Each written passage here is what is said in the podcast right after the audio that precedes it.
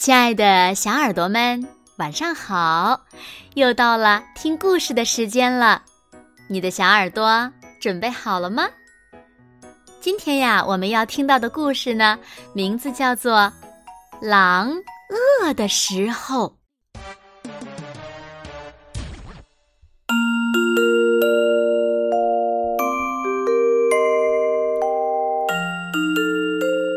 长鼻子埃德蒙常年独居狼国。这个星期天，他拿着一把刀离开了森林深处的家。他想痛痛快快地吃上一顿兔子大餐。对了，不要普通的圈养兔，绝不！他要的是。以种子为主食，有着软绵绵的皮毛，带有淡淡的豆香，住在城里的兔子。他跳上自行车，往城里骑去，下定决心要找到一只这样的兔子。他来到一栋大楼前，扫了一眼门铃上的名字。目光停在麦克斯马欧豆斯迷你兔五楼，哈哈哈哈哈哈！埃德蒙很开心，他按下电梯按钮，身上还带着那把锋利的刀。当，在电梯里，他又整理起了蝴蝶领结。因为就算是一只爱吃的狼，也不能忘了优雅。可是，可是他把刀忘在了电梯里。当三楼的火鸡太太刚从蛋糕店回来，啊，有一把刀，正好用来切蛋糕。在电梯外，埃德蒙突然意识到了自己的失误，他再次按下了电梯按钮。嚯，都没了！唉，看来这办法行不通了。他赶紧骑上自行车回家，拿来了锯子。肥嘟嘟的兔子，绝对美味。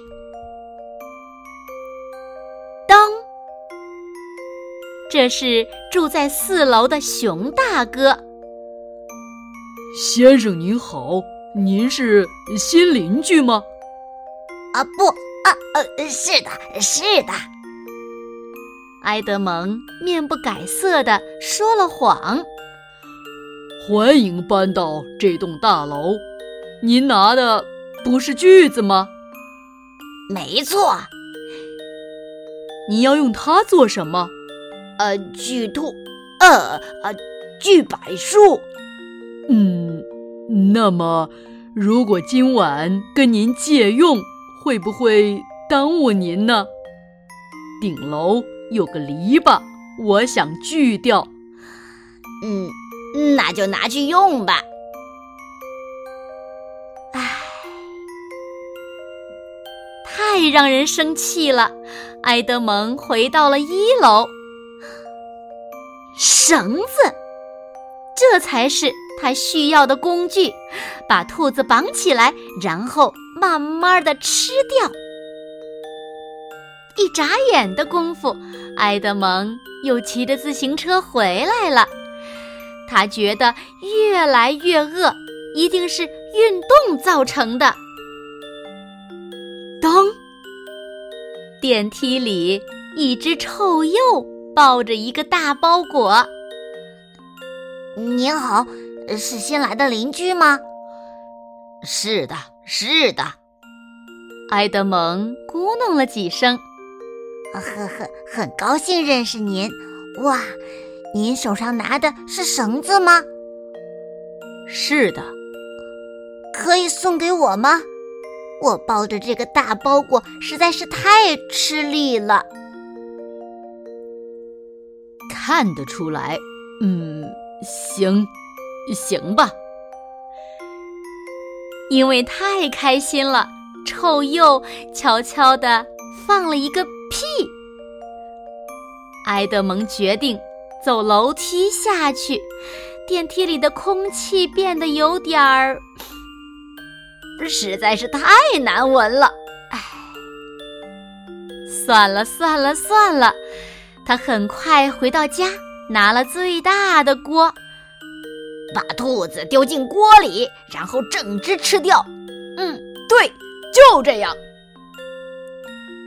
埃德蒙气喘吁吁地回到了大楼。咪，一头大母牛正在等电梯。先生，先生，我叫长鼻子埃德蒙。新邻居呀。太好了，太开心了！哇，好漂亮的锅呀！可不是嘛？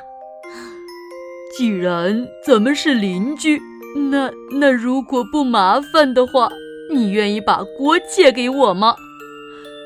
可可是我也要用。哦，那真是太可惜了。我先生阿尔多一定会非常失望的。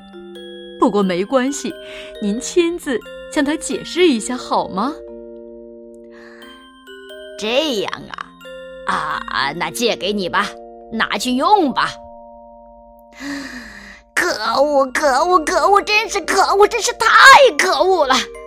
好吧，那就直接烤着吃，连皮毛和耳朵都不用去掉，整个放上烤架。这一回，埃德蒙在自行车后绑了一个拖车，然后再次出发。当啊，眼前是拿着火柴盒的米雷特小姐。啊，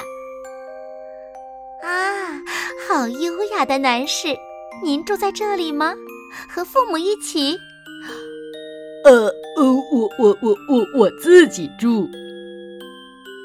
埃德蒙结结巴巴的回答：“太好了，哦，这不是烤肉架吗？我刚好需要。谢谢您，友善的狼先生。希望很快再见到您。”迷人的米雷特小姐继续说。呃呃呃，够了够了，我要生吃了它，涂点酱料就行。埃德蒙顺利的来到了五楼，没遇到任何邻居。兔子的门上贴着一张小小的便条：“我在顶楼，兔子。”啊，亲爱的兔子，哈哈哈哈我要上去吃你了。顶楼到了，可是火鸡太太在切蛋糕，熊大哥在锯篱笆，臭鼬在拆包裹，狼小姐在烧烤。哟，是我们的新邻居呀！快来加入我们吧！来吧，优雅的新朋友。哇，你还自己带了芥末酱，真是个好邻居呀！是呀，靠近点儿，我们又不会吃了您。哦，天哪！从此以后，长鼻子埃德蒙独居的狼，不对，吃素的狼，搬到了城里，并且和臭鼬。火鸡太太、熊大哥、母牛和迷你兔做了邻居。好了，亲爱的小耳朵们，今天的故事呀，子墨就为大家讲到这里了。那小朋友们，埃德蒙把绳子借给谁了呢？快快留言告诉子墨姐姐吧！好了，那今天就到这里了。明天晚上八点，子墨依然会在这里，用一个好听的故事等你回来哦。你一定会回来的，对吗？那如果小朋友们喜欢听子墨讲的故事，不要忘了点赞和分享哦。好啦，现在睡觉时间到了，请小朋友们轻轻的闭上眼睛，一起进入甜蜜的梦乡了。完喽，好梦。